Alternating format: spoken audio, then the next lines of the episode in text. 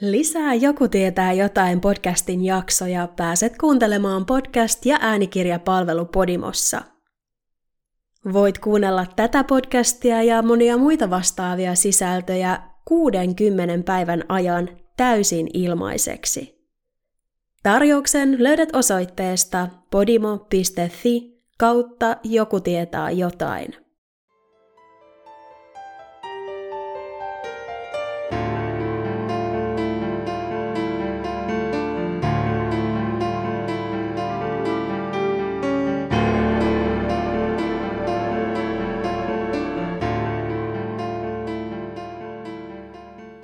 Moikka taas kaikille ja tervetuloa kuuntelemaan Joku tietää jotain podcastin 19 jaksoa. Mä olin lisännyt tämänpäiväisen tapauksen joskus podin alkuaikoina mun listalle mahdollisena tulevana aiheena, mutta koska aina on jostain noussut muka mielenkiintoisempia tapauksia, jäi nimi juurikin pelkäksi nimeksi listalle, eikä tapaus koskaan päässyt varsinaiseen tuotantoon. Kuitenkin reilu viikko sitten mä aloin saamaan viestejä, joissa kaikissa toivottiin jaksoa juurikin tästä kyseisestä aiheesta, ja koska kyseessä on lähes 50 vuotta vanha tapaus, mä ihmettelin, että mistä nyt oikein tuulee. Sitten, kun mä eräänä iltana etsin Netflixistä katsottavaa ja klikkasin auki erään Suomen katsotuimpien listalla olleen sarjan, mä ymmärsin. Tämän päivän jaksossa käsitellään ranskalaisen sarjamurhaajan ja muitakin rikoksia tehtailleen miehen elämää ja edesottamuksia. Miehen, josta on juuri julkaistu minisarja nimeltään The Serpent. Jos et ole vielä katsonut sarjaa, mä voin suositella sitä lämpimästi. Ainakin itse pidätin henkeä monessa kohtaa, eikä kyyneliltäkään vältytty. Jos sen sijaan oot katsonut sarjan, mä haluan huomauttaa, että tässä jaksossa mainitut tapahtumat ja nimet tulee varmasti osittain eroamaan siitä, sillä koska kyseessä on dramatisoitu televisiosarja, on esimerkiksi siinä nähtävä dialogi kuviteltua. Tapauksen taustatyö oli muutenkin tällä kertaa erityisen haastavaa, sillä koska tapauksesta on kirjoitettu kirjoja, joissa henkilöistä on käytetty todellisuudesta poikkeavia nimiä, ovat nämä valenimet mediassa sekoittuneet oikeisiin ja oli välillä todella vaikeaa tietää, mikä lähteistä oli oikeassa. Mä oon perustanut tämän jakson pääosin Richard Nevillen kirjaan The Life and Crimes of Charles Sobrage ja käytän yhtenäisyyden takaamiseksi tuossa kirjassa käytettyjä nimiä. Tapauksesta riittäisi materiaalia varmasti kokonaiseen podcast-sarjaan, ja sen tiivistäminen yhteen jaksoon tarkoittaa sitä, että mä oon väistämättä joutunut jättämään joitain Sobrashin tarinaan kuuluvia palasia jakson ulkopuolelle, ja pyrin kertomaan teille ainoastaan tapauksen pääpiirteet. Ei kuitenkaan syytä huoleen, sillä niissäkin on varmasti enemmän kuin tarpeeksi. Hänen elämänsä oli kauniisti sanottuna erittäin värikästä jo ennen niitä tapahtumia, joiden vuoksi häntä nykyisin kutsutaan sarjamurhaajaksi. Samaan hengenvetoon mä totean, että jaksossa on todella paljon ihmisiä, nimiä ja paikkoja, joiden välillä sukkuloidaan sinne tänne, eli tänään kannattaa olla erityisen tarkkana. Tapaukseen liittyviä kuvia löytyy totuttuun tapaan podcastin Instagram-tililtä Joku tietää jotain, eli jos haluat saada visuaalisen osan tarinaan lisäksi, niin suuntaa sinne. Jaksosta tuli tällä kertaa todella pitkä, joten mikäli sä haluat kuunnella jakson kahdessa osassa, kerron jakson puolivälin paikkeilla, missä on hyvä kohta laittaa jakso tauolle, jotta se jakautuu kahdeksi yhtenäiseksi kokonaisuudeksi. Mutta nyt, Alkuspiikki lienee venähtänyt vähän turhankin pitkäksi, joten eiköhän mennä jo itse tapauksen pariin. 29-vuotias Ranskan kansalainen Charles Sobrage lojui afganistanilaisen vankilan sellissä autovarkaudesta syytettynä ja kiinni otettuna. Tämä ei ollut ensimmäinen kerta, kun hän oli laskemassa tiilenpäitä, eikä tämä myöskään ollut ensimmäinen kerta, kun Charles päätti, että hänen oli keksittävä keino paeta. Charles yhytti juoksupoikansa, jolle antoi tehtäväksi etsiä käsiinsä injektioruisku ja juomalasi, jotka tämän olisi viipymättä tuotava hänelle. Ruiskua apunaan käyttäen hän täytti lasin omalla verellään ja tilannetta vierestä seuranneiden kauhuksi Charles nosti lasin huulilleen ja joi sen sisällön. Heti tämän jälkeen hän kaatui lattialle ja alkoi kiemurrella ja huutaa tuskissaan.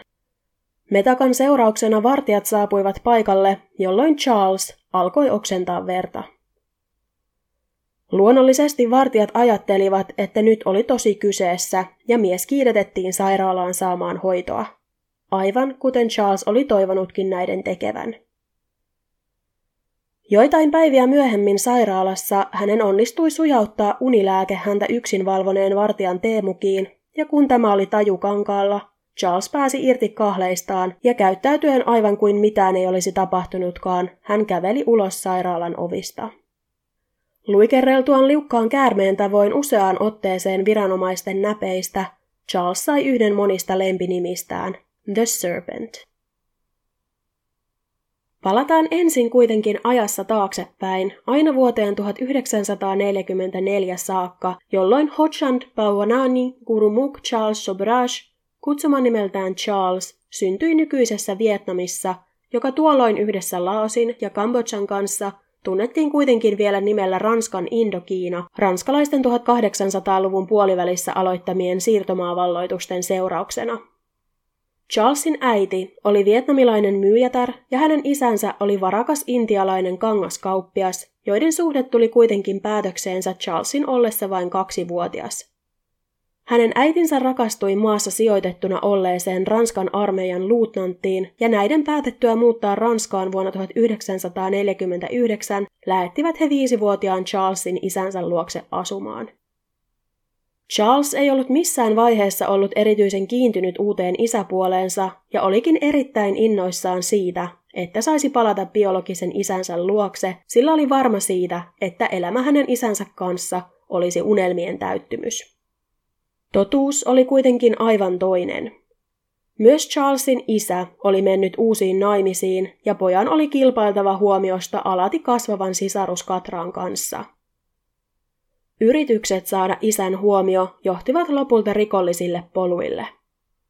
Ollessaan vain 7-8-vuotias Charles lyöttäytyi yhteen paikallisen katujengin kanssa, jonka aktiviteetteihin kuului muun muassa turistien ryöstely.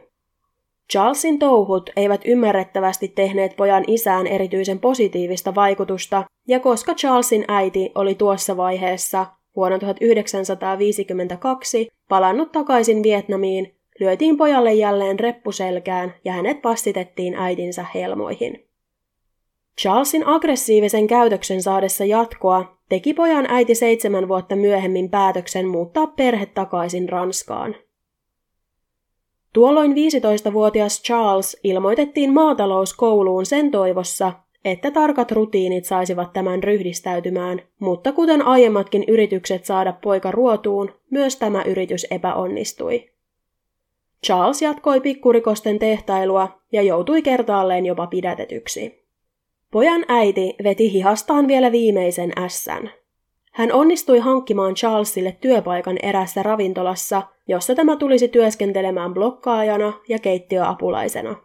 Vaikka nuori mies omien sanojensa mukaan inhosikin työtä, eteni hän alalla nopeasti ja löysi itsensä pian erään arvostetun fine dining ravintolan keittiöstä, jonka ovien raoista salin puolelle kurkkiessaan hän sai ensimmäisen vilkaisun siihen, millaista elämä kauniina, rikkaana ja huolettomana voisi olla, ja se teki häneen lähtemättömän vaikutuksen. Niin lähtemättömän, että koko loppuelämänsä hän tavoitteli tuota unelmaa. Noihin aikoihin Charlesin biologinen isä ilmestyi Ranskaan ja saapui tapaamaan poikaansa ravintolaan, jossa tämä työskenteli. Charles kertoi isälleen valheita siitä, kuinka kamalia hänen äitinsä ja isäpuolensa olivat ja kuinka nämä olivat pakottaneet pojan lopettamaan koulunkäynnin, jotta Charles voisi työskennellä ravintoloissa lähes orjatyöhön verrattavissa olevilla työehdoilla ja osallistua sitä kautta taloudellisesti perheen elättämiseen.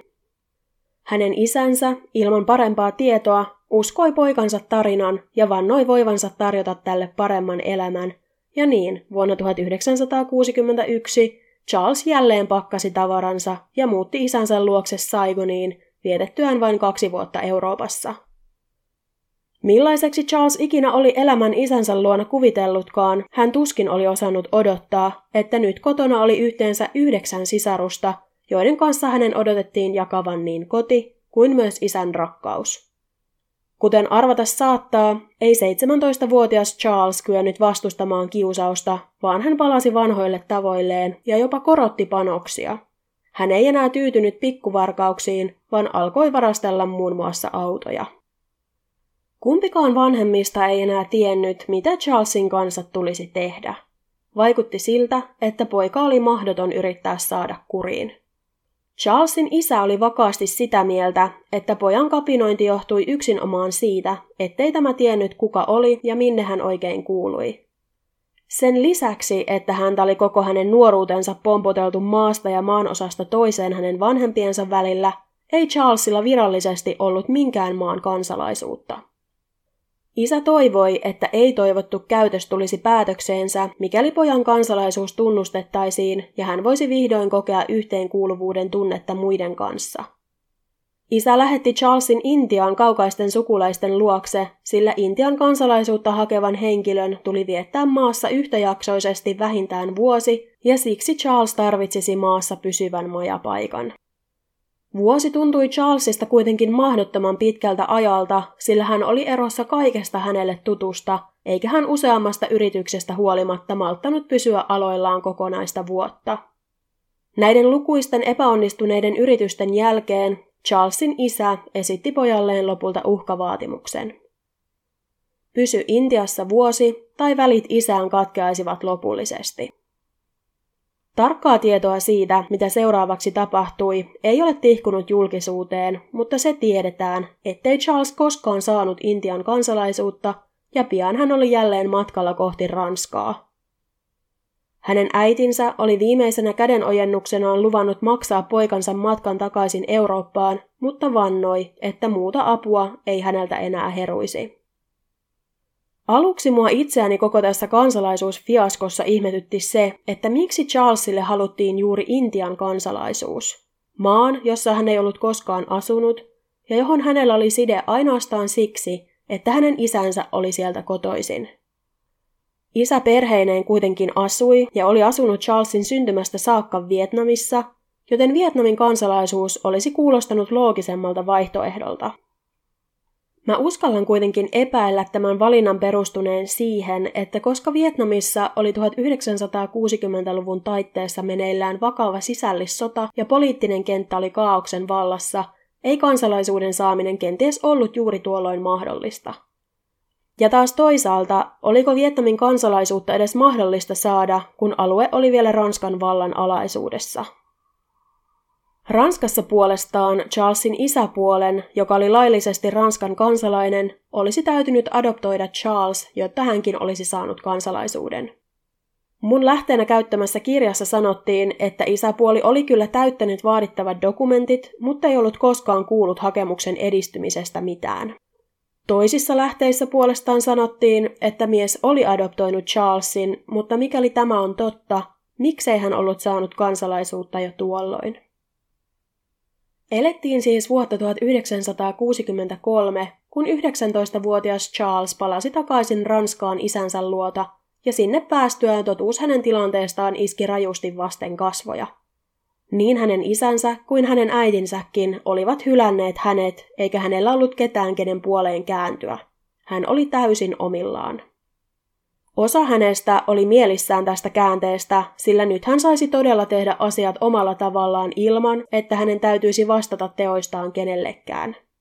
Charles käytännössä asui kaduilla ja elätti itsensä asuntomurroilla ja ryöstelemällä. Hän oli rikollisesta taustastaan huolimatta aina onnistunut välttämään lain kovan kouran, mutta pian hänen palunsa jälkeen tämä muuttui ja Charles löysi itsensä ensimmäistä kertaa vankilasta jossa hänellä oli edessään kolme pitkää vuotta telkien takana. Tämä vankilavisiitti oli ensimmäinen kerta, kun muu maailma sai todella osviittaa siitä, kuinka taitava Charles oli manipuloimaan ihmisiä ympärillään. Vankien ei ollut sallittua pitää mitään henkilökohtaisia esineitä selleissään, mutta jollain ilveellä Charlesin onnistui hurmata vartijat, jotka katsoivat poispäin aina Charlesin tavaran täyteisen sellin ohittaessaan. Charles oli vankilapapin avustuksella päässyt käsiksi useisiin kirjoihin ja sellissään hän luki useita filosofiaa ja teologiaa käsitteleviä teoksia sekä kehitti kielitaitoa neljässä eri kielessä. Charles pääsi kuitenkin ehdonalaiseen vapauteen ennen aikojaan ja uusien vankilassa solmimien tuttavuuksiensa myötä hänen tiensä vei osaksi pariisilaista seurapiirielämää, joskin hän siinä sivussa edelleen jatkoi erinäköisten huijausten ja rikosten tehtailua. Suhteidensa ansiosta Charlesille selvisi lisäksi myös se, että Ranskan siirtomaavallan aikana Saigonissa syntyneet olivat automaattisesti oikeutettuja Ranskan kansalaisuuteen. Vihdoin Charlesilla oli tunne siitä, että hän oli osa jotain yhteisöä. Pian sen jälkeen, kun Charles oli niin sanotusti päässyt piireihin, hän tapasi nuoren pariisilaisnaisen nimeltään Chantal Compagnon. Charlesilla oli kyky hurmata lähes jokainen, jonka hän kohtasi, eikä Chantal ollut poikkeus, vaan pari alkoi seurustella hyvin nopeasti ensitapaamisensa jälkeen.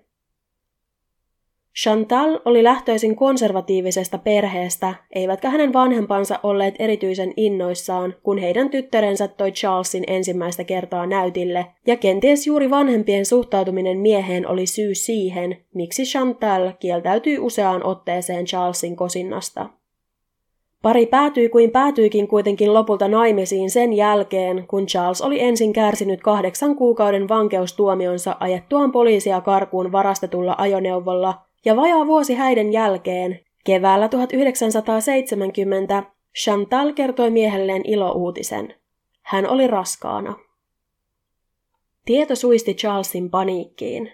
Hän oli ollut aktiivisesti osallisena lukuisissa ryöstöissä ja petoksissa heidän avioliittonsa aikana joskin kaikki oli tapahtunut vaimon tietämättä, ja nyt ainoa asia, mitä Charles pystyi ajattelemaan, oli tuleva lapsi ja mitä lapselle tapahtuisi, mikäli Ranskan viranomaiset saisivat hänet kiinni. Hän näki tilanteessa vain yhden vaihtoehdon. Perheen oli paettava maasta.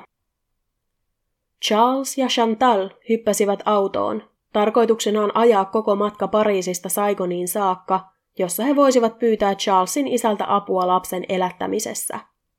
He joutuivat kuitenkin keskeyttämään matkansa Intian Bombeissa, nykyisessä Mumbaissa, sillä Chantal oli jo viimeisellä kuulla raskaana ja synnytys saattaisi alkaa hetkenä minä hyvänsä. Pari asettui Bombeihin, jossa heidän tyttärensä, Usha, syntyi marraskuussa 1970. Elättääkseen perheensä, Charles oli kehittänyt jälleen uuden tavan hankkia rahaa, eikä hänellä taaskaan ollut täysin puhtaat jauhot pussissa. Charlesin oli onnistunut hurmata itsensä Intian yläluokan pariin, jolloin hänelle selvisi, kuinka suuressa huudossa eurooppalaiset autot näiden keskuudessa olivat, mutta kuinka niiden hankkiminen oli byrokratian vuoksi haastavaa. Charlesin mielessä punoutui heti uusi bisnesidea, jota hän pyörittikin varsin menestyksekkäästi pidemmän aikaa.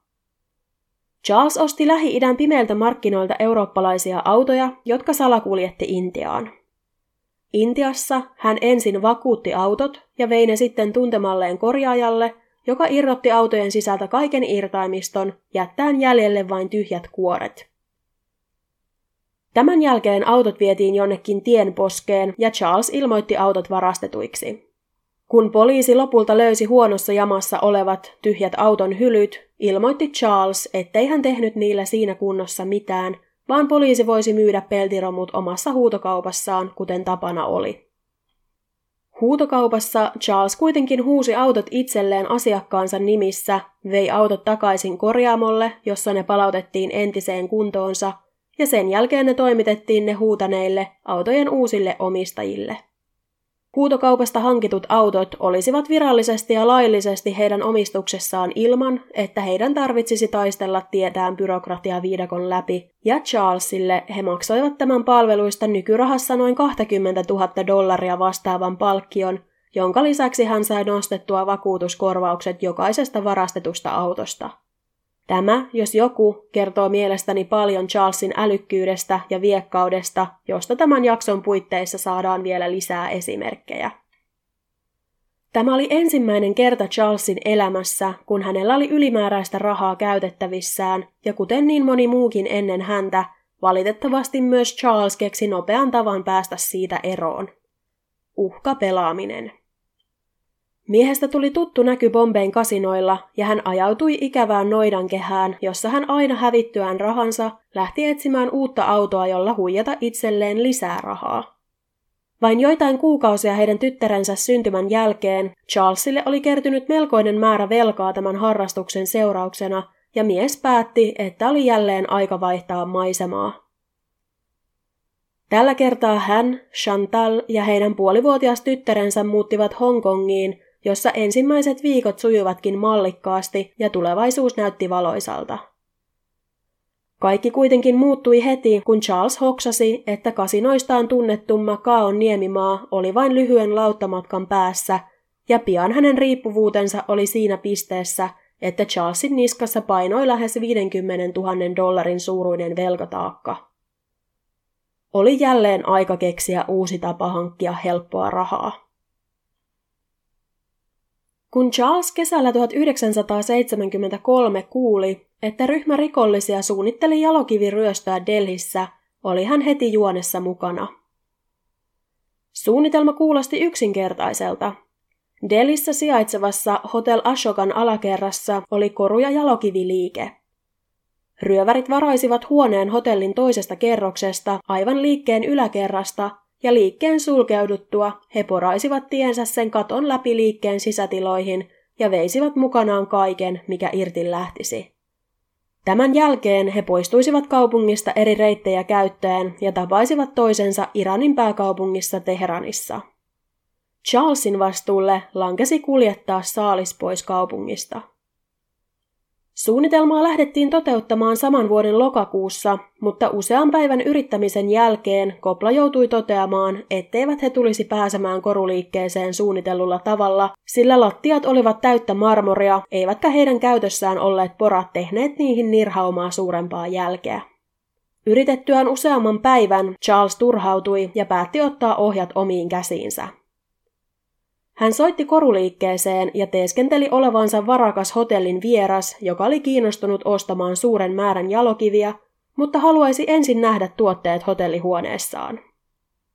Tunti myöhemmin liikkeen omistaja saapui hotellihuoneen ovelle hienoimpien tuotteidensa kanssa, mutta häntä vastassa olikin rikkaan liikemiehen sijaan rosvojoukko, joka vaati häntä luovuttamaan liikkeen avaimet.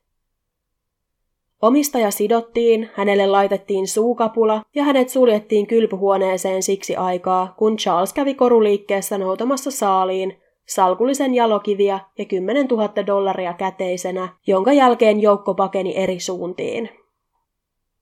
Charles suuntasi lentokentälle ryöstösaalis mukanaan ja jonottaessaan turvatarkastukseen hän silmäkulmastaan huomasi, kuinka suuri joukko poliiseja sääntäsi kentälle ja heidän mukanaan oli, kukas muukaan, kuin jalokiviliikkeen omistaja.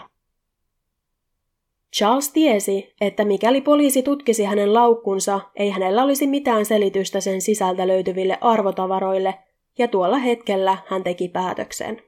Hän olisi mieluummin veloissa kuin vankilassa telkien takana. Charles laski laukkunsa huomaamattomasti maahan ja käveli lentokentän ovista ulos kenenkään huomaamatta. Hänen hyvä tuurinsa ei kuitenkaan kantanut loputtomiin, sillä vain muutama viikko myöhemmin hänet pidätettiin muista rikoksista epäiltynä, jolloin hänet yhdistettiin myös jalokiviliikkeen ryöstöön ja hänet heitettiin selliin tuomiotaan odottamaan. Charlesilla ei kuitenkaan ollut aikomustakaan kärsiä tekojensa seurauksia, ja hän kehittikin suunnitelman, jonka turvin voisi jatkaa elämäänsä vapaana miehenä. Ollessaan pidätettynä Charles eräänä päivänä kaatui sellinsä lattialle kivusta huutaen. Hän piteli vatsaansa ja miehen antaman kuvauksen perusteella lääkärit diagnosoivat hänellä umpilisäkkeen tulehduksen ja kiirettivät tämän sairaalaan leikkaukseen.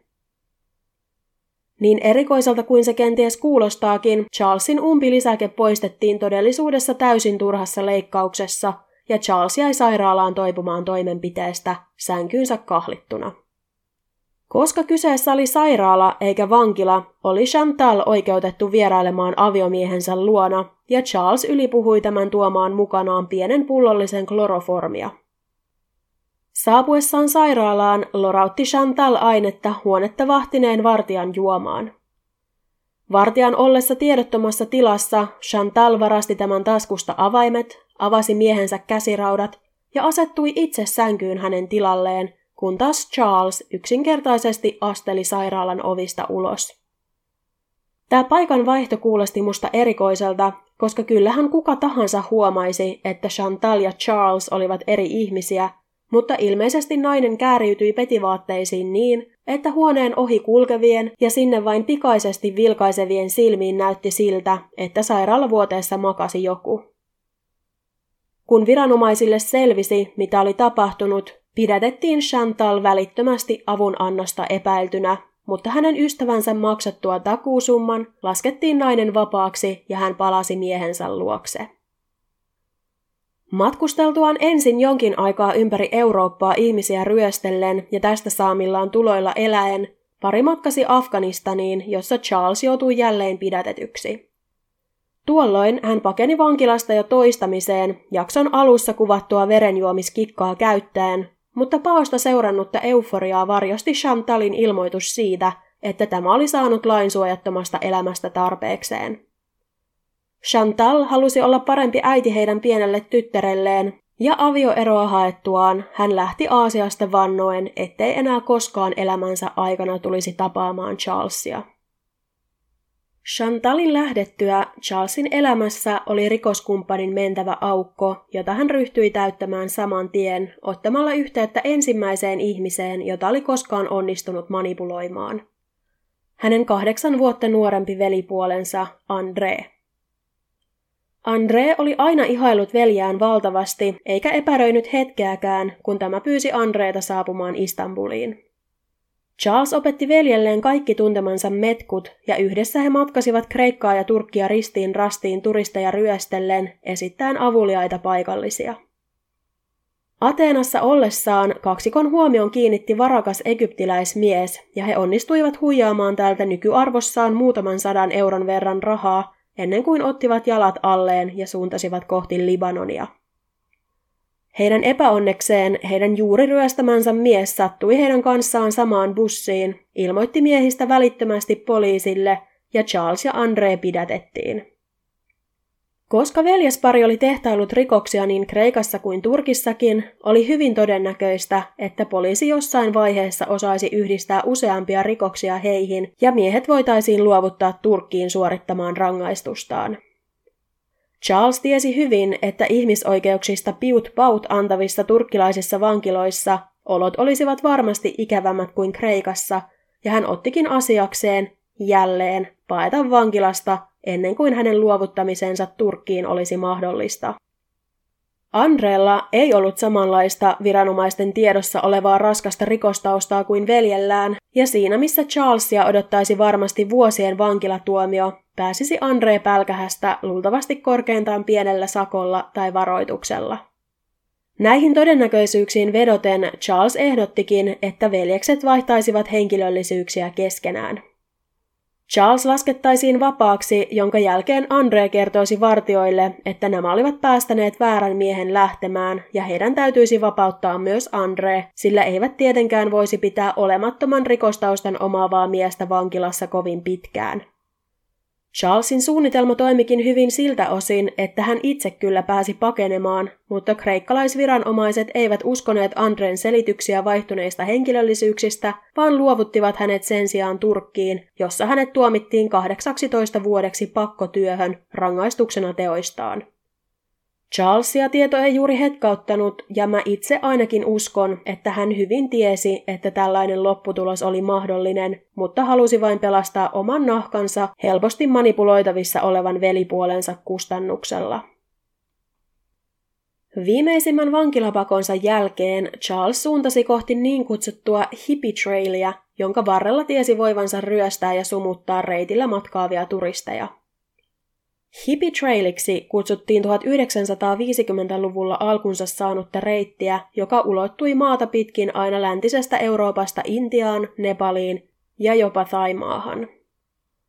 Lentomatkailu ei noihin aikoihin ollut vielä yleistynyt, joten omatoimimatkustajat suuntasivat pakettiautoillaan seikkailemaan tätä reittiä pitkin, ja 50-, 60- ja 70-luvuilla matkaa taittoivatkin useat tuhannet matkailijat, joko seikkailun tai hengellisen valaistumisen toivossa. Matka alkoi yleensä joko Lontoosta tai Amsterdamista ja jatkui pikavauhtia Euroopan läpi, sillä reissun tarkoituksena oli elää ja majoittua mahdollisimman edullisesti, eivätkä useimmat Euroopan maat sopineet tuohon kuvioon. Virallisesti reitin katsottiin kuitenkin alkavan Istanbulista, josta se jatkui kohti Iranin rajaa. Ensimmäisten etappien aikana matkailijat kohtasivat usein aggressiivista käytöstä ja jopa puhdasta väkivaltaa paikallisten taholta, sillä nämä eivät olleet tottuneet suuriin turistimääriin maillaan. Seuraavaksi reitti jatkui Afganistanin läpi ja monet kuvailivatkin sinne pääsyä helpotukseksi, sillä afgaanit ottivat länsimaalaiset huomattavasti lämpimämmin vastaan. Tätä niin kutsuttua hippiturismia oli niin paljon, että heille perustettiin maassa jopa omia hotelleja, joissa nämä saattoivat majoittua vieraillessaan esimerkiksi Bamiyanin laakson buddhapatsaita ihailemassa. Kannattaa muuten ehdottomasti googlata tuo paikka, sillä kyseessä on erittäin vaikuttava näky. Näissä maissa matkailu voi nykytiedon valossa kuulostaa erikoiselta, mutta tuolloin Lähi-idän maat olivat turistikohteita siinä missä muutkin, eikä esimerkiksi Afganistanin sota alkanut kuin 1980-luvun kynnyksellä, ja muun muassa edellä mainitut buddhapatsaat tuhannut Taliban-liikekin alkoi voimistua vasta 90-luvun puolella. Afganistanista reitti suuntasi Pakistanin läpi Intiaan, jossa se haarautui eri suuntiin. Osa matkusti etelään kohti Goaa, osa kohti nykyistä Varanassia, kun taas osa jatkoi matkaansa edelleen kohti Nepalia, Bangladeshia ja Thaimaata. Nepalin pääkaupunkia Kathmanduta pidettiin hengellistä valaistumista etsivien keskuudessa onnen tyyssiana ja Shangri-Laana, ja se olikin useiden reittiä taivaltaneiden määränpää. Nimensä vastaisesti reitti ei alun alkajaan ollut vain itsensä hipiksi identifioivien suosiossa, vaan hippiliikkeeseen kuuluvat tulivat reitille vasta 60-luvun lopulla sen jälkeen, kun Beatlesit olivat vierailleet Intiassa. Monet näkivät reitin matkustamisen vain suurena seikkailuna, mutta toisille sillä oli suurempi hengellinen ja aatteellinen merkitys, eivätkä he pitäneet itseään turisteina, vaan suorastaan päinvastoin. Järjestetyt turistimatkat kuvastivat heille kaikkea sitä, mikä länsimaiden kulutusyhteiskunnissa oli vialla. He halusivat matkustaa edullisesti ja paikallisiin kulttuureihin tutustuen. Tuolle ajalle ja liikkeelle ominaisesti oppiumin ja hasiksen käyttö kuului olennaisena osana hippitrail-kokemukseen. Ei siis liennyt ihmekään, että Charles Sobrage ajatteli reitin, jolla tuhannet paikallisen kulttuurin suhteen avoimet nuoret ja vapaamieliset matkustivat olevan hänen kieroiluilleen sopiva kohde. Eksoottisen ulkonäkönsä vuoksi Charles pystyi tekeytymään paikalliseksi jalokivikauppiaaksi tai valokuvaajaksi, ja hänen toimintatapansa oli aina sama. Hän tarjoutui toimimaan matkaoppaana ja reissaajien joko ollessa vahvasti huumeiden vaikutuksen alaisena tai sammuttua juomisen seurauksena, Charles ryösti niin heidän rahansa kuin henkilöllisyystodistuksetkin. Ei kuitenkaan mennyt kovinkaan kauaa, kun hän ymmärsi, ettei voinut jättää jälkeensä todistajia. Tästä juontaa juurensa toinen nimi, jolla Charles Sobrage yleisesti tunnetaan. The Hippie Trail Killer. 29-vuotias kanadalainen Marie-André Leclerc oli lomamatkalla Etelä-Aasiassa keväällä 1975 kun hän tapasi komean ja hurmaavan miehen, joka sujuvalla ranskalla esitteli itsensä Alain Gautieriksi ja kertoi olevansa kuuluisa valokuvaaja. Todellisuudessa miehen nimi kuitenkin oli Charles Sobrage. Marie rakastui mieheen päätä pahkaa, mutta vaikka tämä pyysikin naista jäämään luokseen Taimaahan, ei Marie ollut valmis hylkäämään elämäänsä Kanadassa, joten hän palasi kotiin.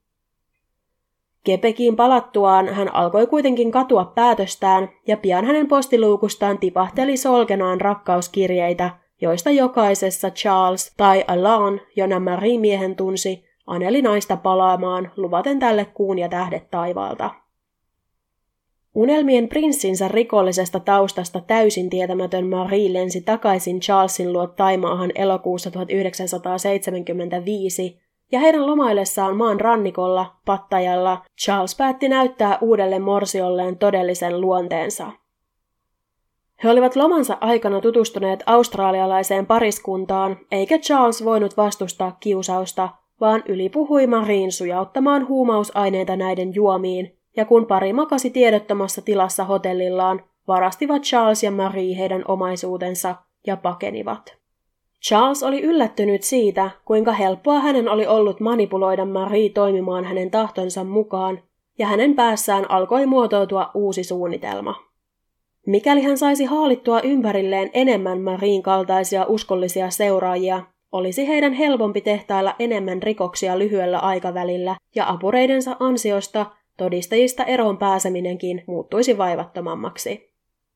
Kokeneena huijarina Charles päätti toimia seuraavasti. Hän valikoisi uhrinsa ennakkoon, keksisi tavan saattaa nämä hankalaan tilanteeseen ja saapuisi sitten itse paikalle kuin pelastava enkeli, joka ratkaisisi heidän ongelmansa. Uhrit jäisivät valtavaan kiitollisuuden velkaan ja Charles voisi hyväksi käyttää tätä omaksi edukseen. Hänen ensimmäisiksi uhreikseen valikoituivat ranskalaiset entiset poliisimiehet Yannick ja Jacques, joiden luottamuksen Charles voitti puolelleen tarjotessaan katon miesten pään päälle, kun he olivat tulleet ryöstetyiksi ja olivat välikohtauksessa menettäneet myös passinsa. Charles lupasi, että miehet voisivat majoittua hänen luonaan sillä välin, kun he odottaisivat heidän uusien passiensa saapumista. Todellisuudessa ryöstön takana oli ollut Charles itse, eikä tällä ollut aikomustakaan auttaa näitä hankkimaan uusia henkilöllisyystodistuksia. Seuraava lisäys Charlesin kasvavaan perheeseen oli kolmas ranskalaismies nimeltään Dominique Reneyeux, jonka Charles tapasi paikallisessa kahvilassa. Dominikin olo heikkeni heti tapaamisen jälkeen ja Charles vei huonossa kunnossa olleen miehen asunnolleen, jossa uskotteli tälle, että tämä sairasti punatautina tunnettua suolistotulehdusta, mutta Charles lupasi hoitaa miehen takaisin kuntoon. Ei liene vaikeaa arvata, että juuri Charles oli myrkyttänyt Dominikin päästäkseen mielensä päähän. Tähän erikoiseen perheeseen liittyi pian vielä yksi jäsen, intialainen nuori mies nimeltään Ajay Chowdhury, josta tuli pian Charlesin oikea käsi. Vuosina 1975 ja 76 koko Konkkaronkka asui kahdesta viisikerroksisesta kerrostalosta koostuvassa yhteisen uima-altaan ja yleiset tilat omaavassa kompleksissa, jota kutsuttiin nimellä Kanit House. Charlesilla oli tapana järjestää suuria juhlia asunnollaan, jonne usein eksyi nuoria länsimaalaisia turisteja, joilta Charles kumppaneineen varasti näiden rahat, passit ja tuolloin yleisesti käytössä olleet matkashekit. Joku kenties ihmettelee, mikä tarve Charlesilla oli varastaa turistien henkilöllisyystodistuksia, ja tälle on yksi selkeä selitys ja toinen, joka on pelkästään mun mutuilua. Matkasekkejä käytettiin yleisesti käteisen rahan sijaan niiden turvallisuuden vuoksi. Ne olivat shekkejä, joilla oli etukäteen määritelty tietty arvo, ja ne voitiin kohdemaassa vaihtaa käteisvaluutaksi allekirjoittamalla ja henkilöllisyystodistusta näyttämällä. Charles varasti passit ja vaihtoi niihin niiden oikean omistajan kuvan tilalle oman tai jonkun rikoskumppaninsa kuvan, jotta he saisivat nostettua shekille kirjattua summaa vastaavan määrän käteistä. Passien väärentäminen ja näpelöinti oli tuohon aikaan huomattavasti nykyistä helpompaa, eikä se pitkän kokemuksen harrasteen parissa omaavalle Charlesille tuottanut vaikeuksia. Shekkien lunastamisen lisäksi Charles käytti passeja voidakseen matkustaa ympäri Aasiaa ilman, että hänen kulkureittiään pystyttiin seuraamaan. Mä epäilen, että koska Charles oli elänyt koko nuoruutensa ilman kansalaisuutta ja näin ollen ilman minkäänlaista henkilöllisyystodistusta, häntä kiehtoi ajatus siitä, että hänen hallussaan oli kymmenittäin passeja ja hän voisi vaivattomasti muuttua keneksi tahansa. Charlesin tavoitteena oli saada kokoon riittävästi rahaa, jotta hän voisi ostaa kiinteistön Bangkokin kaavailemalleen jalokiviliikkeelle, joka toivottavasti menestyisi riittävän hyvin, että hänen unelmansa luksuksen täyttämästä elämästä tulisi vihdoin toteen. Charlesilla oli kuitenkin kiire, sillä elettiin loppuvuotta 1975 ja hänelle tarjottu diili umpeutuisi tulevan tammikuun ensimmäisenä päivänä. Siihen mennessä hän tarvitsisi yhteensä 25 000 dollaria kiinteistön ostamiseen, ja hän tiesi, että näin suuren summan kokoon saaminen vaatisi paljon uhreja, ja mikäli nämä menisivät poliisin pakeille ja teot saataisiin yhdistettyä häneen, olisi hän pulassa. Välttyäkseen tältä skenaariolta ja kahnauksilta poliisin kanssa, hän ei aikonut jättää todistajia jälkeensä.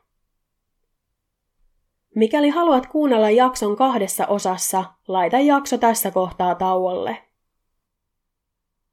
Yhdysvaltalainen Teresa Knowlton oli 21-vuotias, kun hän lokakuussa 1975 pakkasi tavaransa ja suuntasi Kaakkois-Aasiaan etsimään itseään ja yhteyttä sisimpäänsä. Hän matkasi Hongkongin kautta Bangkokiin, josta hänen tarkoituksenaan oli jatkaa retkeään Katmandussa sijaitsevaan luostariin opiskelemaan buddhismia.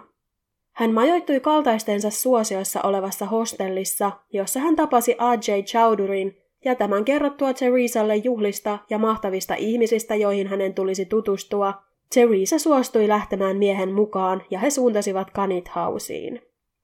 Charles esitteli itsensä jälleen Alain Gautierina ja hän sekä Teresa uppoutuivat keskusteluun uskonnosta, Teresan villistä menneisyydestä ja siitä, mitä hän ajatteli tulevaisuudestaan luostarissa.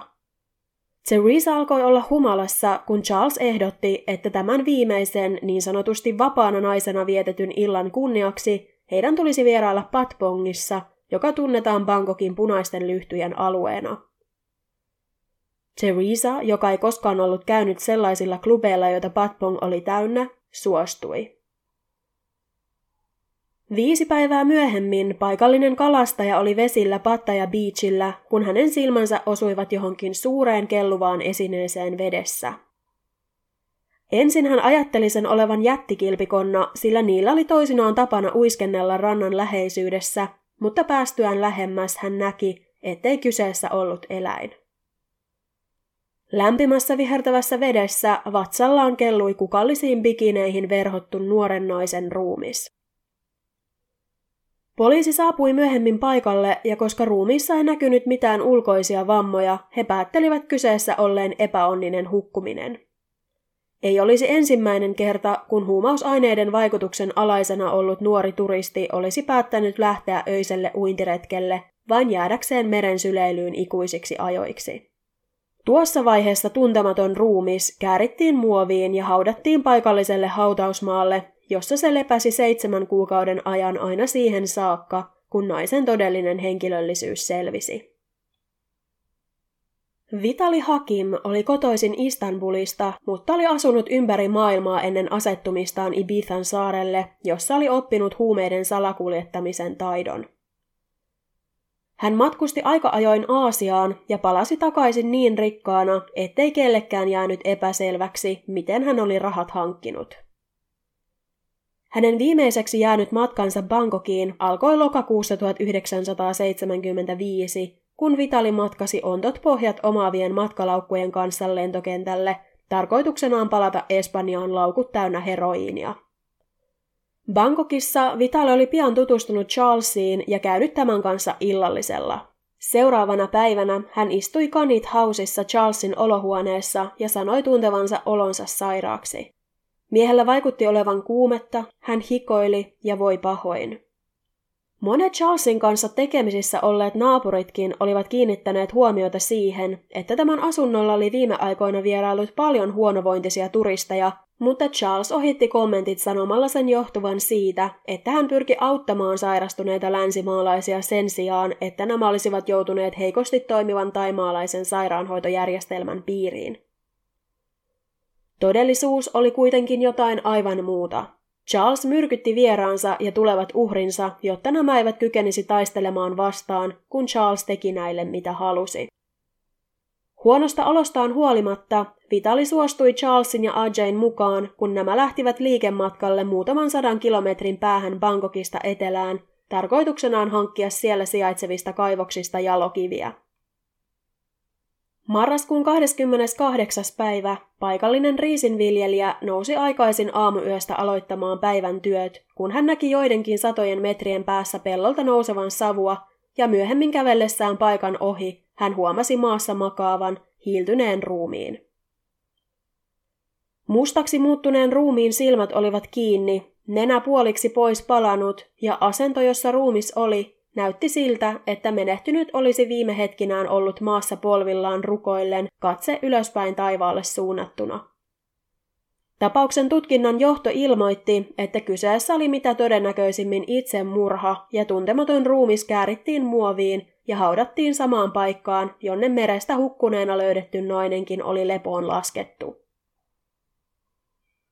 Stephanie Barry oli 24-vuotias pariisilainen, joka oli kuitenkin erinäisten mutkien kautta päätynyt asumaan Espanjan Baleaareille, Formenteran saarelle, jossa hän hankki elantonsa suunnittelemalla ja myymällä mekkoja. Stefani oli kuitenkin luvannut vanhemmilleen, että saapuisi takaisin kotiin joulun viettoon, joskaan hän ei ollut maininnut näille, että tekisi matkallaan ensin pienen mutkan Bangkokiin. Häntä ja Vitalia molempia yhdisti se, että heistä kummatkin oli palkattu huumekurireiksi samojen toimijoiden puolesta, ja koska Stefani ei ollut kuullut Vitalista muutamaan päivään, lähti nainen etsimään tätä. Jäljet johtivat kanit hausiin, jonne Stefani soittikin tiedustellakseen Vitalin olin paikkaa. Charles vastasi puhelimeen ja kertoi Stefanille, että Vitali oli heidän edellisellä reissullaan päättänyt jäädä Pattajan rantamaisemiin, mutta koska hän oli itse menossa käymään alueella myöhemmin samana päivänä, voisi hän tarjota Stefanille kyydin Vitalia tapaamaan. Stefani otti tarjouksen hyvillään vastaan, sillä hän oli itselleen vieraassa maassa suorittamassa vaarallista toimeksiantoa ja hänen ainoa turvansa, Vitali, oli kadonnut. Joulukuun 14. päivän aamuna noin 9 kilometriä Pattajalta etelään sijaitsevien peltojen keskellä kuormaansa ajanut rekkakuski pysäytti autonsa tien reunaan ja käveli peltoa reunustavien puiden suojaan käydäkseen tarpeillaan. Pian hän kuitenkin juoksi housujaan pidellen lähimmälle talolle hälyttämään apua. Eurooppalaisen näköisen naisen ruumis makasi puoliksi solisevassa purossa, ruskeat hiukset veden virtauksen mukana väreillen. Hänen mekkonsa oli nostettu vyötäisille ja sen alta paljastuivat kirkkaanpunaiset bikinihousut. Alankomaalainen nuori pariskunta, 29-vuotias Henk Pintanja ja hänen 25-vuotias tyttöystävänsä Cornelia Hemker olivat olleet tien päällä jo seitsemän kahdeksan kuukautta, kun he Bangkokin sadekautta paetakseen olivat suunnanneet Hongkongiin. Henk oli istunut hongkongilaisen hotellin aulassa televisiota katselleen, kun hänelle ennestään tuntematon ranskalaismies oli alkanut jutella hänen kanssaan. Mies oli Charles Sobrage. Charles esitteli itsensä Henkille Alain Gautierina ja lokivikauppiaana ja sai nuoren miehen ostamaan tyttöystävälleen kauniin kultasormuksen, jossa oli vaalean sininen safiiri. Charles möi sormuksen henkille edullisesti, sillä halusi voittaa tämän luottamuksen puolelleen, onnistuen tehtävässään.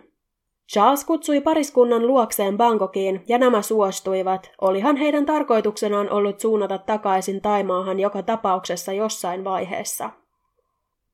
Päivä sen jälkeen, kun Henk ja Cornelia olivat saapuneet Kanithausiin, Charles ja Marie ilmoittivat muille kumppaneilleen, että alankomaalaispari oli valitettavasti pahoin sairastunut. He selittivät yllättäviä sairastumisia sillä, että nuorten länsimaalaisten huumeiden käyttö sai nämä ennen pitkään niin huonoon kuntoon, ettei heistä ollut juuri muuhun kuin sängyssä makaamiseen. Joulukuun 16. päivä ryhmä koululaisia näki matkallaan pitkän heinikon keskeltä nousevan savun. Sieltä viranomaiset löysivät kaksi vieri vieressä makaavaa ruumista. Miehen käsivarsi oli suojelevasti naisen olkapäillä, osa hänen kasvoistaan oli palannut pois ja hänen niskansa oli murtunut kolmesta kohtaa. Naisen polvet olivat koukussa, hänen takaraivostaan näkyi jo kallo, ja hänen silmänsä olivat kauhusta ammollaan, aivan kuin hän olisi viimeisinä hetkinään ymmärtänyt, mitä oli tapahtumassa. Nuoren pariskunnan palaneet ruumiit nousivat uutisotsikoihin, mutta lehdissä heidän virheellisesti ilmoitettiin olevan australialaisia. Kumppaniensa puuhia jo jonkin aikaa vierestä seuranneet ja heidän selityksiään epäilleet Dominique, Yannick ja Jacques Charlesin itselleen niin sanotuksi perheeksi rekrytoimat ranskalaismiehet päättivät, että heidän oli aika vaihtaa maisemaa. Kolmikko oli jo pitkään ihmetellyt, kuinka kaikki Kanithausiin tulevat vieraat ensin sairastuivat ja sitten katosivat, jättäen kuitenkin kaikki tavaransa jälkeensä. Dominique oli antanut oman passinsa ja muut arvoesineensä Charlesille säilöön, kun oli saapunut tämän hoiviin, ja Jannikin ja Jackin passithan oli aikoinaan ryöstetty. Miehet kuitenkin tiesivät, että Charlesilla oli kassakaappi, jossa olivat nähneet hänen pitävän muun muassa rahatukkoja. Kolmikon onnistuikin avata lukittu kaappi Charlesin, Marin ja Ajain poissa ollessa, ja se, mitä he sen sisällä näkivät, järkytti heitä suuresti. Säiliön sisällä oli kasoittain passeja, rahaa ja arvoesineitä, ja miehet olivat varmoja, ettei niistä yksikään ollut tullut Charlesin haltuun laillisin keinoin. Miesten onneksi 18. joulukuuta Charles ilmoitti, että hän, Marie ja Ajay matkustaisivat joulun ajaksi Hongkongiin, joka tarkoitti sitä, että Kanit House olisi ensimmäistä kertaa koskaan tyhjänä pidemmän aikaa. Tämä tarjosi ranskalaismiehille mahdollisuuden paeta, ja näin he tekivätkin. Dominique, Yannick ja Jacques onnistuivat pakenemaan takaisin kotimaahansa Ranskaan vahingoittumattomina, jossa he menivät saman tien poliisin puheille. Kaikki tuon joulun aikoihin Charlesin ja hänen apureidensa tielle sattuneet eivät kuitenkaan olleet yhtä onnekkaita. Charles oli kertonut kaikille, Marie mukaan lukien, että he matkustaisivat Hongkongiin lomalle, mutta matkan todellinen määränpää olikin Nepal, tarkemmin sanottuna Kathmandu. Muutamaa päivää ennen Charlesin ja kumppaneiden laskeutumista Nepaliin, Kathmanduun oli saapunut myös 28-vuotias yhdysvaltalainen Connie Joe Bronsage, joka oli päättänyt lähteä hippie-trailille päästäkseen eroon heroiniriippuvuudestaan. Hän oli hypännyt Lontoosta Nepaliin suunnanneen bussin kyytiin Kreikassa ja oli nopeasti ystävystynyt muiden matkaa taittaneiden nuorten kanssa. Perille päästyään muut eivät kuitenkaan nähneet Connie Joota muutamaan päivään, ja kun tämä vihdoin 18. joulukuuta ilmestyi heidän seuraansa, kehui nainen, kuinka oli päässyt ensimmäistä kertaa viikkoihin kuumaan suihkuun. Muiden tiedustellessa häneltä, kuinka se heidän suosimissaan vaatimattomissa majapaikoissa oli mahdollista, kertoi Connie Joe tutustuneensa paikalliseen jalokivikauppiaaseen, joka oli tarjonnut oman hotellihuoneensa tämän käyttöön. Connie Joan seuraan oli lisäksi liittynyt muille ennestään tuntematon kanadalainen mies nimeltään Laurent Carrier, jonka kanssa nainen jakoi huoneen ja jonka kanssa Connie Joe tuntui olevan erittäin läheisissä väleissä. Aamulla joulukuun 20. päivä Laurent Carrier oli jutellut hostellin vastaanottotyöntekijän kanssa ja kertonut tälle, että lähtisi käymään naapurikaupungissa itsekseen. Kaksi päivää myöhemmin, kun miehestä ei ollut kuulunut mitään, mainitsi Laurentista huolissaan ollut Connie Joe samalle työntekijälle, että lähtisi etsimään miestä, jonka jälkeen heistä kummastakaan ei ollut nähty vilaustakaan. Joulukuun 22. päivä vuonna 1975 Yhdysvaltain lähetystöön tuli tieto, että noin 40 kilometriä Katmanduusta oli tien varresta löydetty miehen ruumis ja miehen epäiltiin olevan amerikkalainen. Miehen kaula oli katkaistu lähes irtoamispisteeseen saakka, hänet oli poltettu niin, että musta iho kuoriutui paikkapaikoin ruumiin yltä ja hänen kätensä olivat sidotut. Vain päivä tämän karmaisevan löydön jälkeen tienlaita on kerääntynyt, hiljaa paikallaan seisova joukkio herätti ohi kulkeneen lähetystön työntekijän huomion, ja hän meni mukaan katsomaan, mistä oikein oli kyse. Siellä, keskellä peltoa, makasi palanut ja silvottu nuoren naisen ruumis. Hänen päällään oli ainoastaan ihoon kiinni palanut liivi, ja hänen rinnassaan näkyi useita puukotusjälkiä. Ruumiiden uskottiin kuuluvan hippitrailillä matkaaville nuorille, ja poliisi pyysikin samoissa piireissä liikkuneita tunnistamaan ruumiit. Heiltä saatiin vahvistus. Löydetyt ruumiit olivat Connie Joan ja Laurentin. Kun tunnistuksen tehneitä nuoria kuulusteltiin tarkemmin, Connie Joan paremmin tunteneet muistivat tämän maininneen vietnamilaiselta näyttäneen jalokivikauppiaan, jonka oli aikonut tavata uudelleen. Naisen hostellihuoneesta poliisi löysi muiden tavaroiden joukosta Connie Joan muistikirjan, jonka sivuilla komeili niin jalokivikauppiaan nimi kuin osoitekin. Alain Gauthier, 504 Canit House, Bangkok. Tällä välin Charles kumppaneineen oli palannut takaisin Taimaahan ja saanut selville, että hänen uskollisina pitämänsä ranskalaismiehet olivat paenneet.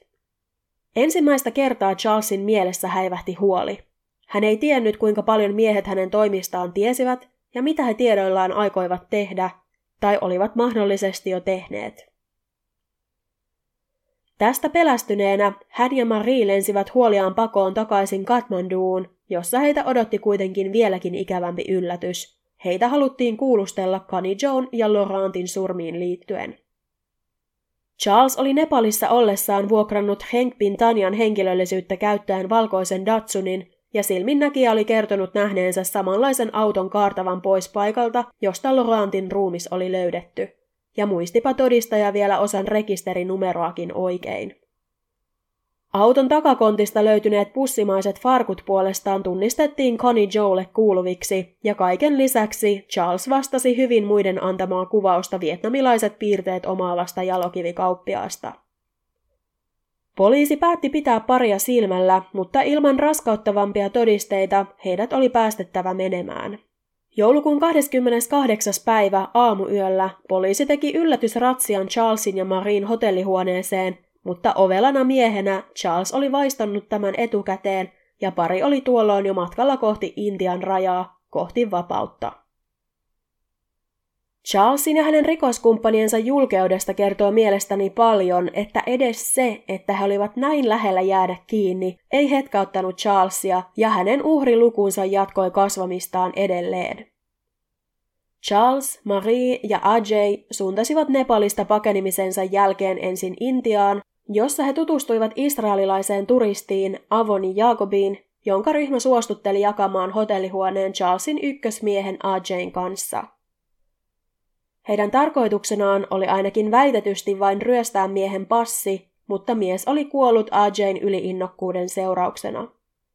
Huumaten ja ryöstellen joukkia jatkoi matkaansa eri puolille Intiaa, sieltä Singaporeen ja Hongkongiin ja lopulta palaten Bangkokiin.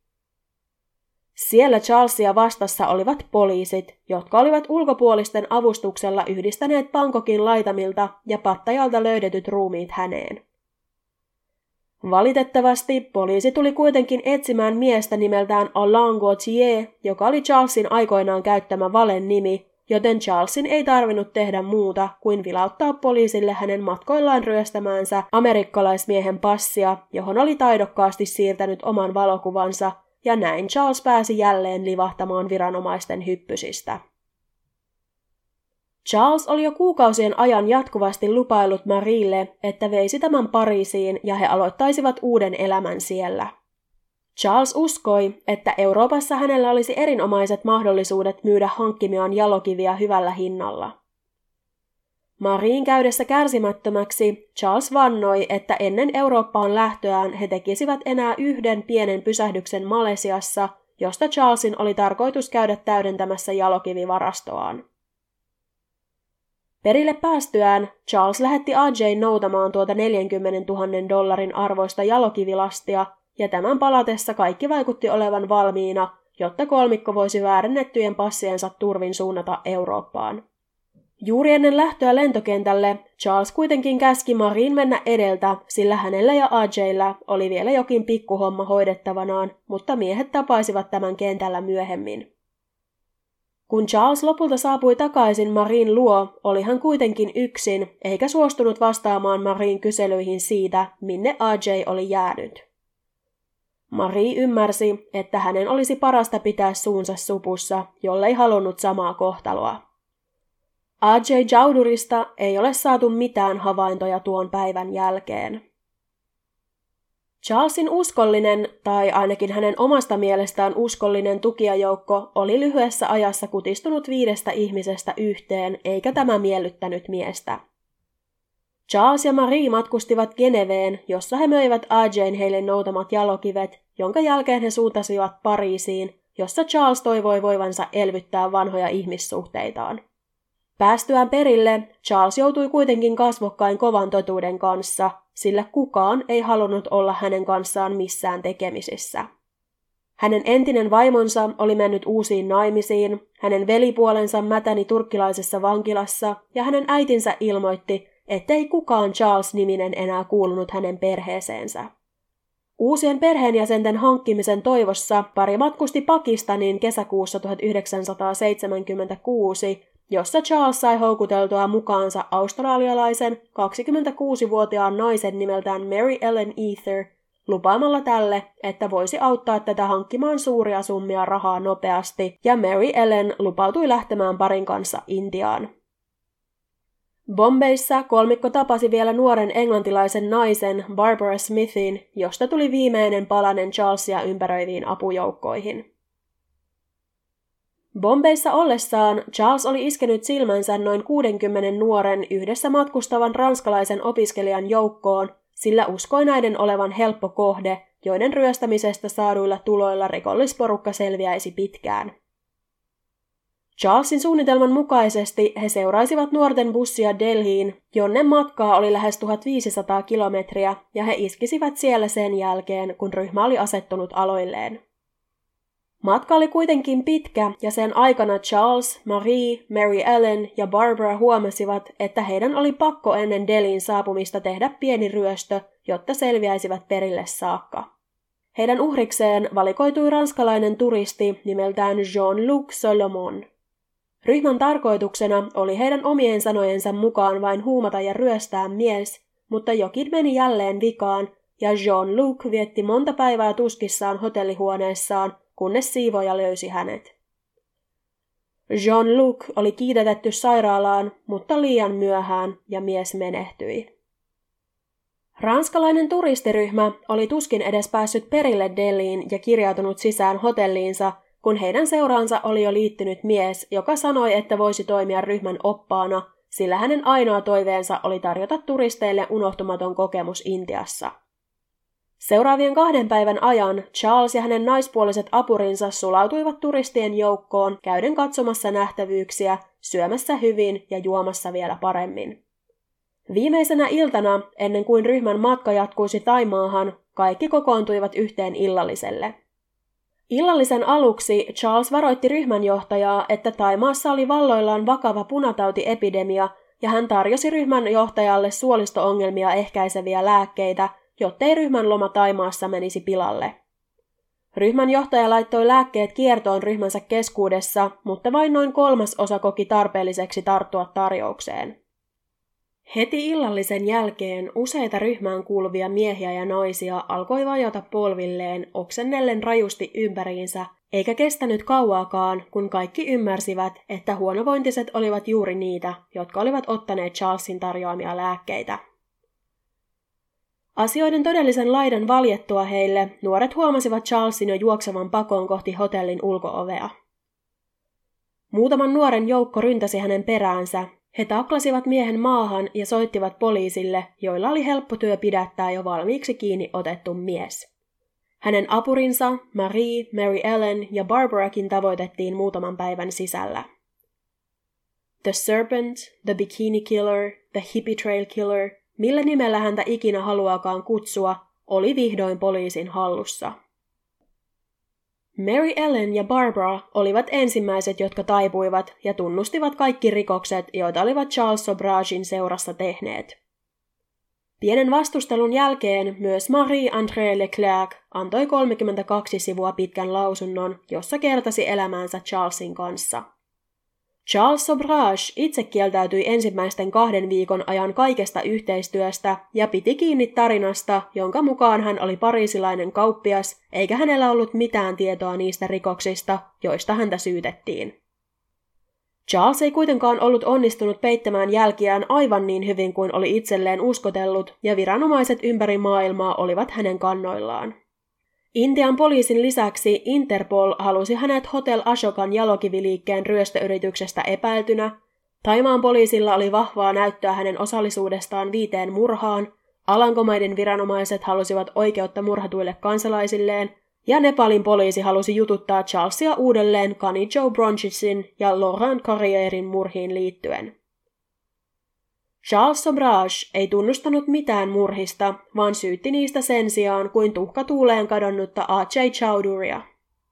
Miehen selittelyistä huolimatta, niin hänet kuin hänen kolme apuriaankin vietiin erittäin huonomaineeseen intialaiseen vankilaan odottamaan oikeudenkäyntiä. Yksi suurimmista tekijöistä siinä, että Bangkokissa ja Pattajalla tapahtuneet murhat saatiin yhdistettyä Charles Sobragiin, oli alankomaalaisen diplomaatin Herman Knippenbergin tapauksen eteen tekemä työ. Knippenberg oli helmikuussa 1976 saanut pyynnön paikallistaa Henk Pintanja ja Cornelia Hemker, joiden perheet eivät olleet kuulleet heistä muutamaan kuukauteen. Koska Taimaahan saapui vuosittain noin 30 000 alankomaalaista turistia, tuli tällaisia pyyntöjä lähetysteen aina silloin tällöin, ja kadonneet löytyivät poikkeuksetta jostain alueen luostareista tai joltain rannalta huumausaineharrasteiden parista. Tuolla kertaa Knippenbergillä oli kuitenkin epämiellyttävä olo, sillä luettuaan kadonneiden läheisiltä tulleen avunpyyntökirjeen, hänestä oli tuntunut, että tämä kerta oli erilainen eikä kaikki ollut kohdallaan. Tämä ajatus oli vain vahvistunut, kun hänen kollegansa Belgian lähetystöstä oli soittanut ja kertonut kuuleensa huhua, että Bangkokissa asuva ja lokivikauppiaaksi itsensä esittelevä ranskalaismies houkutteli turisteja asuntoonsa ja surmasi heidät pian tämän jälkeen. Knippenbergin lukemassa kirjeessä oli ollut maininta jalokivikauppiaasta ja diplomaatti laskikin nopeasti yksi yhteen. Samalla hän muisti nähneensä joulukuussa uutisen, jonka mukaan kahden australialaisen turistin ruumiit oli löydetty pahasti palaneena hieman Bangkokin ulkopuolella. Naisella oli sanottu olleen päälle rintaliivit, joiden pesulapussa oli lukenut Made in Holland. Yhdessä vaimonsa, belgialaisen kollegansa ja tämän tietolähteen eli Charlesin naapurissa asuneen ranskalaispariskunnan avulla vyyhti alkoi selvitä ja Knippenberg alkoi koostaa raporttia, jota tultaisiin käyttämään Charlesia vastaan. Sukellettuaan syvemmälle tapaukseen hän huomasi, että alueella oli tapahtunut useampia samaan kaavaan sopivia selvittämättömiä murhia, joissa kaikissa uhrina oli ollut nuorehko länsimaalainen turisti, joka vastasi hippitrailia matkaavan ihmisen stereotypiaa. Knippenbergin onnistui kerätä valtava määrä todistusaineistoa ja saipa hän viimein jopa poliisilta luvan tutkia Kanit Houseissa sijaitseva asunto, josta löytyi lisää todisteita. Uhreille kuuluneita papereita ja passeja sekä erilaisia huumausaineita, myrkkyjä ja niiden annosteluun käytettyjä ruiskuja. Oman velvollisuuden tuntonsa pakottamana Knippenberg työskenteli sinnikkäästi tapauksen parissa ja häntä on kiittäminen siitä, että Charles Sobrachia vastaan saatiin rakennettua niin vahva näyttö nimenomaan Taimaassa tapahtuneista murhista. Charles on myöhemmin kertonut oman versionsa siitä, kuinka niin Theresan, Vitalin, Stephenin, Henkin kuin Corneliankin elämä oli tullut tiensä päähän. Kun Theresa oli saatu houkuteltua Kenneth Houseen, oli Charles tarjonnut tälle mahdollisuutta lähteä heidän mukaansa viikonloppulomalle Pattajan kuvan kauniisiin rantamaisemiin ja nainen oli myöntynyt. AJ oli noutanut Teresan hotellilta, josta nainen oli käynyt hakemassa tavaransa, ja päästyään autoon, jossa AJn lisäksi istui vain Charles, oli Theresa ihmetellyt, eikö Marie liittyisi heidän joukkoonsa. Charles kertoi tämän jääneen kotiin huolehtimaan heidän sairaista vieraistaan, ja Theresa nieli selityksen sen enempää kyselemättä. Kesken ajomatkan Theresa alkoi kuitenkin voida erittäin huonosti, ja hän oli tiedustellut Charlesilta, oliko tämä laittanut jotain hänen juomaansa. Charles myönsi, mutta sanoi sen olleen ainoastaan naisen rauhoittamiseksi, eivätkä he olleet aikeissa satuttaa häntä. Miehet kuitenkin pakottivat naisen juomaan matkan aikana vielä lisää huumausaineella terästettyä juomaa ja selittivät sen johtuvan siitä, etteivät halunneet hänen näkevän reittiä, jota pitkin määränpäähänsä menivät. Teresa oli tiedottomassa tilassa, kun AJ riisui tämän, puki tämän päälle bikinit, jotta näyttäisi siltä, että nainen oli mennyt vain uimaan, ja lopulta hän kantoi Teresan veteen. Myöhemmissä tutkimuksissa selvisi, että Teresan päätä oli pidetty voimalla veden alla, eli tämä ei ollut omatoimisesti hukkunut. Myöhemmin selvisi lisäksi se, että siinä missä Charles oli väittänyt Teresan kuolleen lokakuun 17. päivä, oli nainen todellisuudessa kirjautunut hotellistaan ulos jo kolme päivää tuota ennen. Se, mitä noiden päivien aikana tapahtui ja kuinka luotettava Charlesin kertomus todellisuudessa on, on mysteeri. Vitali Hakimin tapauksessa miehet olivat houkutelleet hänet heidän mukaansa liikematkalle, mutta olivat huumanneet tämän jo ennen lähtöä. Vitali oli maannut auton takapenkillä tokkuraisena, käsiraudoilla penkkiin kiinnitettynä ja rätti suuhun teipattuna, kun Charles oli ilmoittanut, että esittäisivät tälle muutamia kysymyksiä. Charles oli kuitenkin väsynyt ajamiseen nopeasti ja hän oli varannut itselleen bungalown, jossa vietti yönsä samalla, kun AJ vahti autoon kahlittua Vitalia. Seuraavana iltana he olivat jatkaneet matkaansa, kunnes olivat saapuneet sopivan hiljaiselle peltotielle, jolloin AJ ja Charles olivat raahanneet miehen autosta pellolle ja olivat poistaneet tämän suussa olleen rätin, jotta tämä voisi vastata Charlesin esittämiin kysymyksiin. Charles oli tiennyt, että Vitalin tarkoituksena oli salakuljettaa huumeita, ja jos hän jotain ihmistyyppiä inhosi, niin se oli huumeiden salakuljettajat. Hän tivasi Vitalilta nimiä ja osoitteita, huumekuriireja, jotka olivat Bangkokissa nyt tai jotka olivat kenties vasta tulossa. Vitali ei ollut ensin halunnut paljastaa mitään, mutta miesten pahoinpideltyä tätä useaan otteeseen antoi hän heille ensimmäisen nimen. Stephanie Parry. Toisen pahoinpitelykierroksen jälkeen hän kertoi lisää nimiä. Saatuaan haluamansa, Charles ja AJ olivat nyrhineet miehen pitkät hiukset tyngiksi, katkaisseet tämän niskan, valelleet miehen polttoaineella ja sytyttäneet tämän ruumiin tuleen. Stephanie Parry oli huijattu autoon sanoen, että hänet vietäisiin tapaamaan Vitali Hakimia. Stefanille lounasaikaan annettu annostus huumausainetta oli alkanut vaikuttaa ja nainen oli selvästi sekava automatkan aikana. Löydettyään sopivan paikan, AJ oli raahannut Stefanin ulos autosta, asettanut tämän istumaan puuta vasten ja kuristanut tämän hengiltä. Alankomaalaisen pariskunnan, Henkin ja Cornelian kohtalo oli ollut hyvin samankaltainen. Heidät oli huumattu hyvin pian sen jälkeen, kun Charles oli hakenut heidät lentokentältä. Muutaman päivän kuluttua Hank oli huomannut, ettei kaikki ollut niin kuin pitäisi, ja silloin Charles oli vakuuttanut, että veisi heidät sairaalaan. Vaikka pari olikin huonossa kunnossa, olivat he juuri ja juuri kyenneet kävelemään autolle ja istahdettuaan sen sisään, olivat he olleet siinä luulossa, että pääsisivät sairaalaan hoitoon. Pari torkkui koko ajomatkan ajan, mutta kun auto pysähtyi ja heidät riuhdottiin ulos, huomasi Henk, etteivät he olleet lähelläkään sairaalaa, ja hän alkoi vastustella. Charles löi miestä vatsaan, jolloin tämä kaatui, ja AJ alkoi potkia ja kuristaa tätä. Lopulta AJn oli hukutettava Henk vasta sataneesta vedestä syntyneeseen lammikkoon. Cornelia ei ollut missään vaiheessa herännyt tokkurastaan, eikä tiennyt mitä tapahtui, kun AJ löi tätä voimakkaasti takaraivoon ja Cornelia menetti lopullisesti tajuntansa. Viimeisenä myös heidän päälleen kaadettiin bensiiniä ja raivokkaat liekit näkyivät auton takapeilistä, kun Charles ja AJ kaasuttivat takaisin kohti Bangkokia. Charles Sobrage eroaa suurimmasta osaa sarjamurhaajista siinä, ettei hänen tekojensa perimmäinen syy ollut esimerkiksi seksuaalinen tai lapsuuden trauma, vaan uhrit kokivat saamansa kohtalon yksinkertaisesti siksi, että he saattaisivat aiheuttaa miehelle ongelmia, mikäli menisivät poliisin pakeelle kertomaan tulleensa ryöstetyiksi. Charlesin motiivin voidaan siis sanoa olleen taloudellinen, joskin hän itse on selittänyt tekojaan myös muutoin. Kuten aiemmin mainitsin, Charles omasta rikoshistoriastaan huolimatta inhosi suunnattomasti huumebisnestä ja siihen osallistuvia. Hän väitti myöhemmin saaneensa tietää, että esimerkiksi Theresa Knowlton oli kuljettanut mukanaan heroiinia ja oli saanut surmansa siksi. Hän ei omien sanojensa mukaan myöskään halunnut nähdä länsimaisten turistien niin sanotusti kolonisoivan Aasiaa ja teki oman osansa tämän estämiseksi. Oli syy hänen toimintaansa mikä tahansa, kuulostaa se hyvin vähäpätöiseltä siihen nähden, millaisiin tekoihin se Charles Sobrashin ajoi.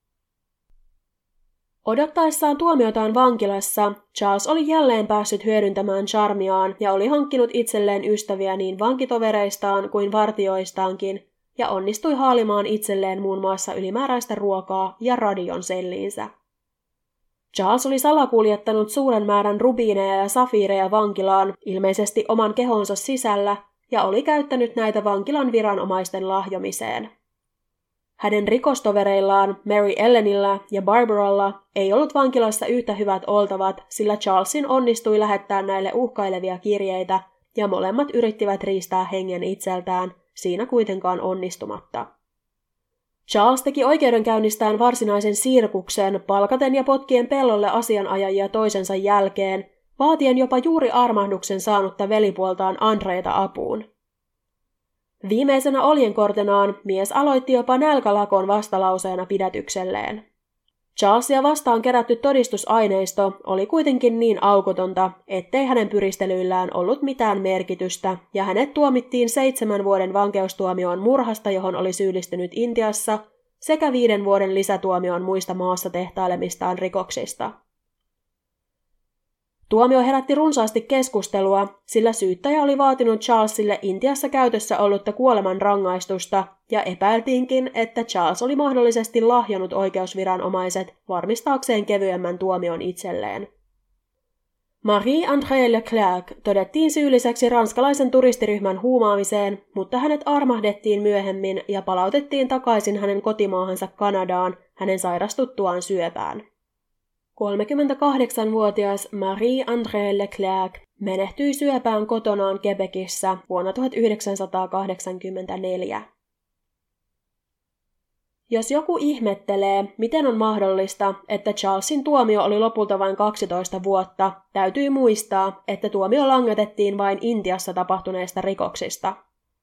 Kun hän olisi suorittanut rangaistuksensa, luovutettaisiin hänet Taimaahan, jossa häntä odotti lisätuomio Kanithausiin yhdistetyistä murhista, ja sielläkin syyttäjä todennäköisesti vaatisi kuoleman rangaistusta. Charlesilla ei kuitenkaan ollut aikomustakaan kärsiä tuota rangaistusta. Charles oli onnistunut lahjomaan itselleen erittäin mukavat olot intialaisessa vankilassa, jossa hänen huoneessaan oli muun muassa televisio, ja keväällä 1986 Charlesin sallittiin järjestää syntymäpäiväjuhlat. Todellisuudessa Charlesin syntymäpäiviin oli vielä tovi aikaa, mutta juhlat olivatkin vain oiva tekosyy, jonka turvin hän saisi toteutettua seuraavan osan suunnitelmastaan. Vankilasta juuri vapautuneen ystävänsä avulla Charles sai hankittua juhliin omenoita, suklaata, viinirypäleitä ja paikallisia herkkuja, ja vaikka kokoontumiset olivatkin vankilassa kiellettyjä, katsottiin pidetyn ja kuuluisan Charles Sobrachin tekoja sormien läpi. Herkkuihin oli kenenkään tietämättä ruiskutettu huumausaineita, ja niitä ahmineet vartijat menettivätkin pian tajuntansa. Charles apureineen sitoi vartijat, otti heistä yhden mukaan voidakseen roikottaa tämän kättä ulos pakoautosta, jolloin heitä tuskin pysäytettäisiin porteilla, ja näin Charles tovereineen pakeni taas kerran vankilasta. Charlesin tarkoituksena ei kuitenkaan koskaan ollut paeta maasta, vaan hän jättäytyi tahallaan kiinni vain muutamia viikkoja pakonsa jälkeen.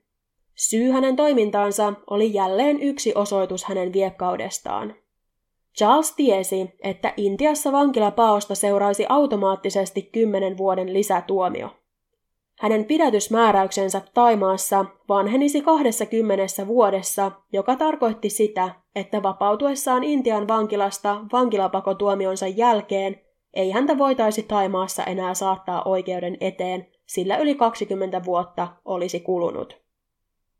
Charlesilla ei Taimaassa olisi enää ollut hallussaan jalokiviä, jolla lahjoa itselleen kevyempi tuomio tai mukavuuksia selliinsä, joten hänen kannaltaan paras vaihtoehto oli jatkaa tuomion istumista Intiassa. Helmikuussa 1997 52-vuotias Charles oli vapaa mies. Suurin osa hänen pidätysmääräyksistään oli vanhentunut ja todisteet muista tapauksista olivat aikojen saatossa kadonneet, joten viranomaisilla ei ollut muuta mahdollisuutta kuin antaa tämän palata Ranskaan, jossa Charles aloitti uuden elämän Pariisin esikaupunkialueella. Charles oli jo vankila aikanaan antanut useita haastatteluja ja hänen elämästään oli kirjoitettu kirjoja sekä tehty televisiosarjoja. Vapauduttuaan Charles palkkasi itselleen agentin, jonka avulla hän rahasti suuria summia niin haastatteluista kuin valokuvistakin. Elokuva-oikeuksista hänen tarinaansa maksettiin huhujen mukaan aikoinaan noin 20 miljoonaa dollaria. Vuonna 2003 Charles palasi Nepaliin, yhteen niistä harvoista maista, jossa hänen pidätysmääräyksensä oli edelleen voimassa.